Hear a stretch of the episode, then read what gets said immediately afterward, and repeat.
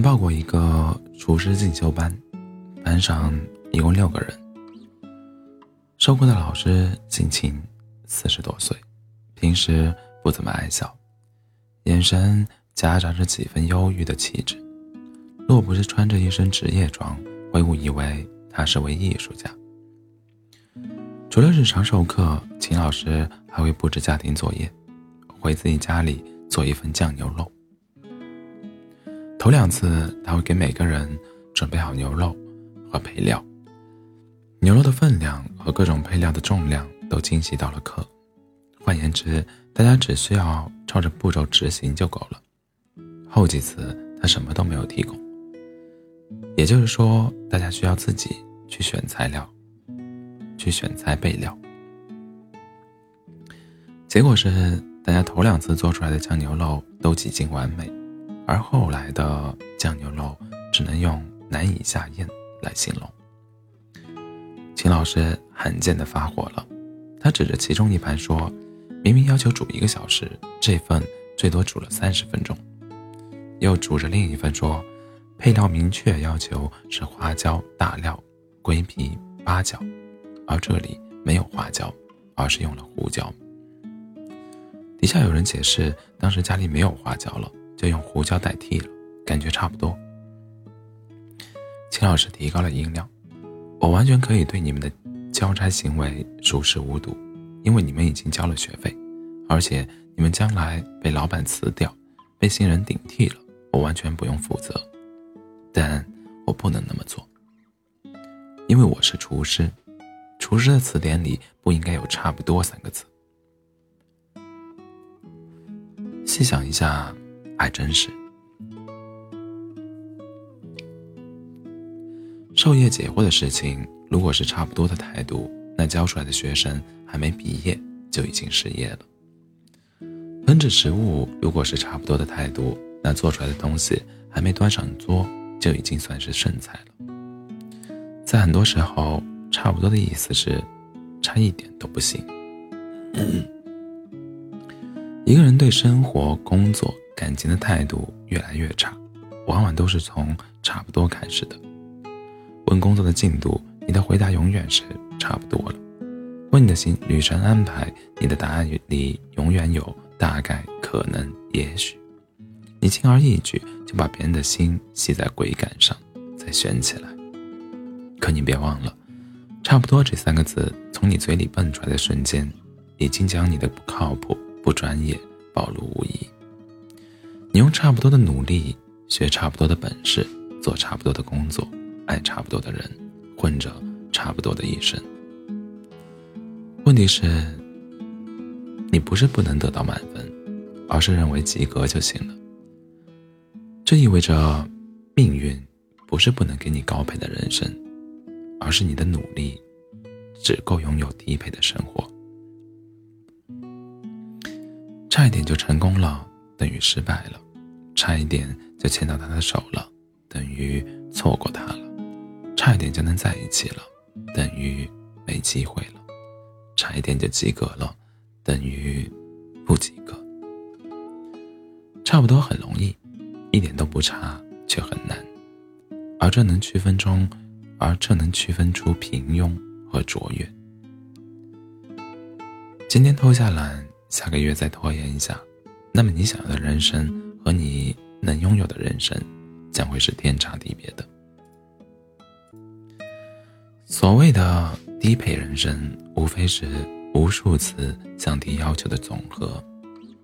这个地方较真一点儿，这个问题严谨一下，那么再普通的人生也会大有起色。所谓的天赋异禀，实际是无数次锐意进取的叠加。怕就怕曾经说八字没一撇的事情，现在成了囊字没有一撇的事情。我想说的是，每个年纪都有每个年纪对应重要的事情，每件事情都需要你脚踏实地的去落实。无一例外，也无人能幸免。学生时代就搞好学习，恋爱季节就真心待人。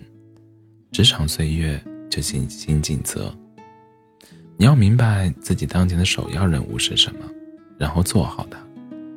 这样的话，你才有可能在下一个年纪里随心所欲，在更高的层次里如鱼得水。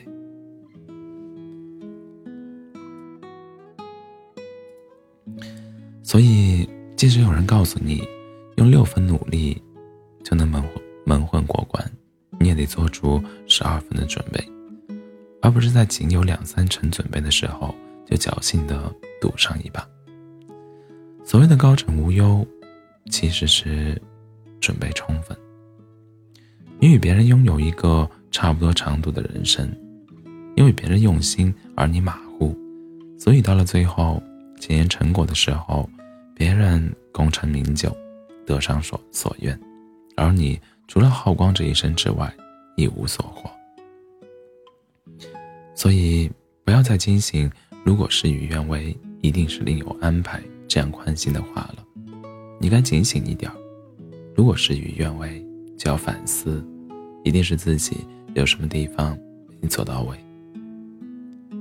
好担心有一天你照镜子的时候，会对自己说：“你长大了，也被毁的差不多了。”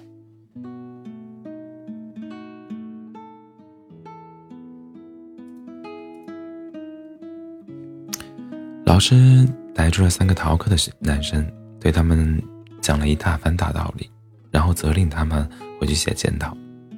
说完之后，让其中两个离开了，只留了其中一个。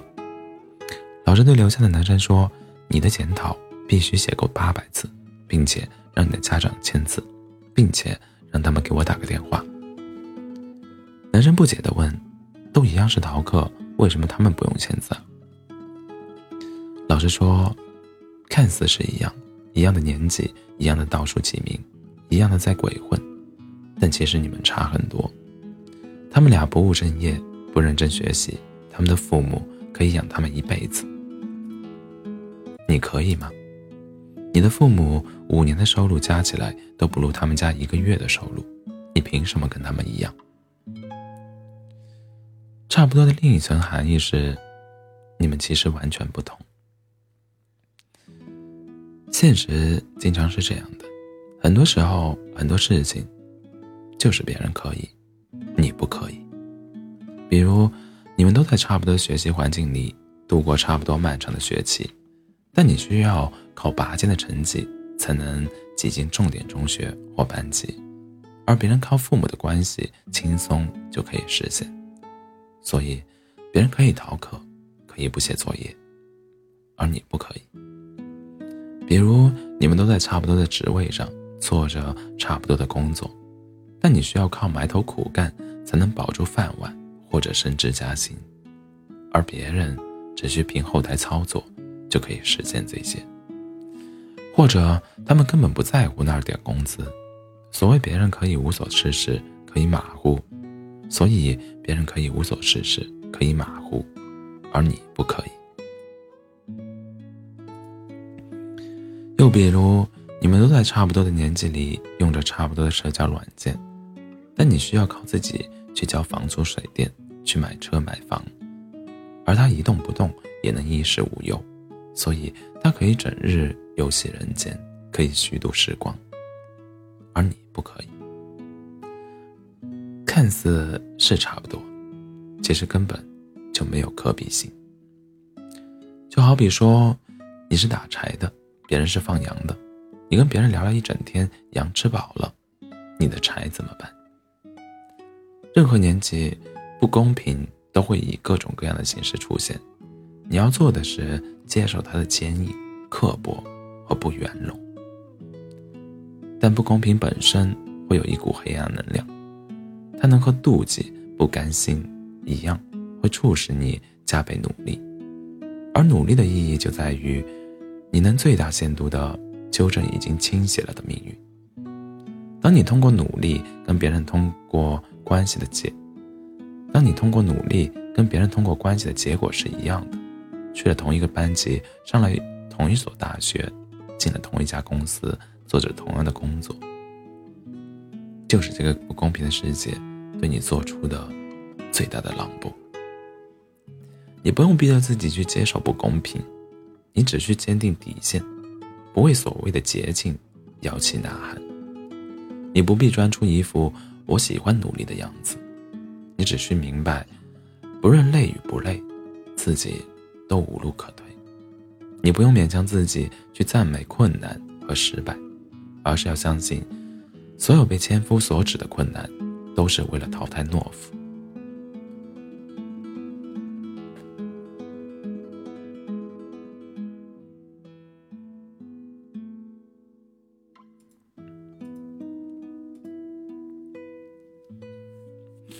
在一个集体里，看到好事落在别人身上，先不要着急愤怒的揭穿，又或者自卑的隐身。命运不会因为你喊的嗓门大就对你公平一点，也不会因为你沮丧而待你温柔一些。你要主动去搞清楚别人除了靠关系还有什么优点，然后弄清楚可以从哪方哪些方面学习他，然后再试试看在哪些方面。可以超过他，经历几次这样的自我升级，你才有资格和别人同台竞技。一般遇到不公平就胡点场地的人，不是太弱，就是太懒。看似是明辨是非，其实是惰性使然。换言之，动口不动手，动口不动手的，不见得都是君子，还有可能是只会抱怨。却好吃懒做的懦夫。残酷的现实是，吃了苦中苦，不确定能否成为人上人，但可以确定的是，纵然你不想成为人上人，这人间的疾苦也不会绕着你走。是的，认输没用，你得努力，毕竟命运不会同情你，他只会拖着下巴，眼睁睁地看着你。捏着大大小小的竹篮子，去时光的河里打水。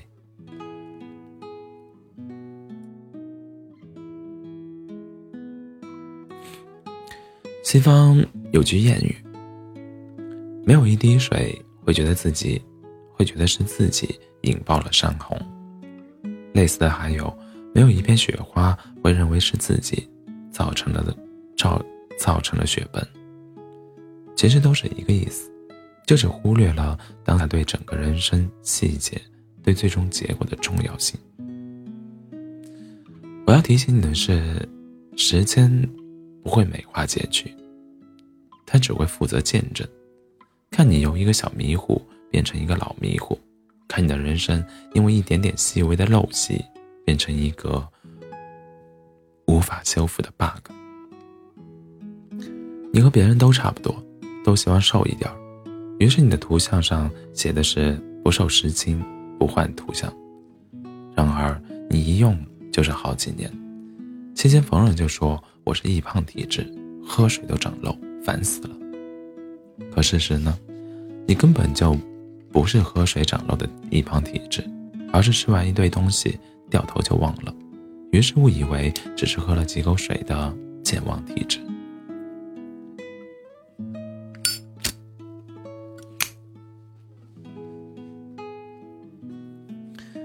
和别人都差不多，都希望能够改变，于是别人简单的写了“克”字两个字，两个字就消失了。于是，直到有人告诉你他上了北大清华，而你呢？你在新年或生日的时候列出一大堆的计划和愿望，然而仅仅过了三四天，来势汹汹的努力要激情，又都去势汹，又都去势汹汹的冷却了。准备洗心革面的新的一年，又顽固不化的变得和去年一样了。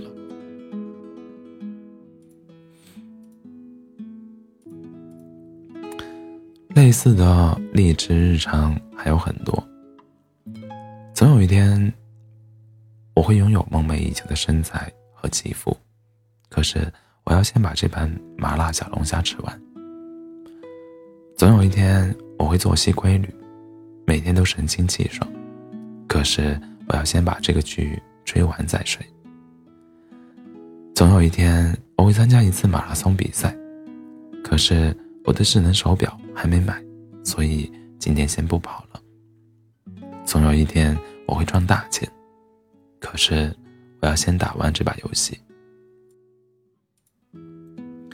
原来，你所谓的新年新气象，只是新年一嚷嚷；你所谓的长大了一岁，仅仅意味着衰老了一些。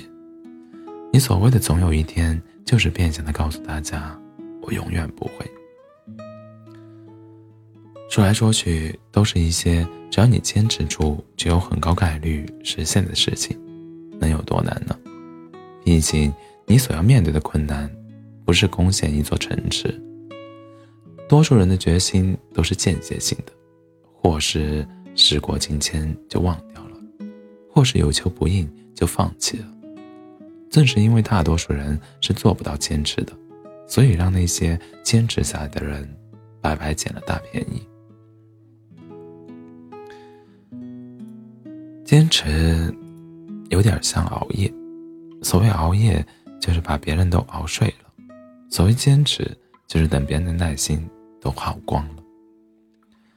两者的不同之处是结局，那些熬得有滋有味的夜晚，终究是要拿头昏脑胀的早上来偿还；而那些日积月累的坚持，早晚会变成别人，早晚会变成别人的望尘莫及。拜托，别再让你的年初的，别再让你年初的计划变成了年终的笑话。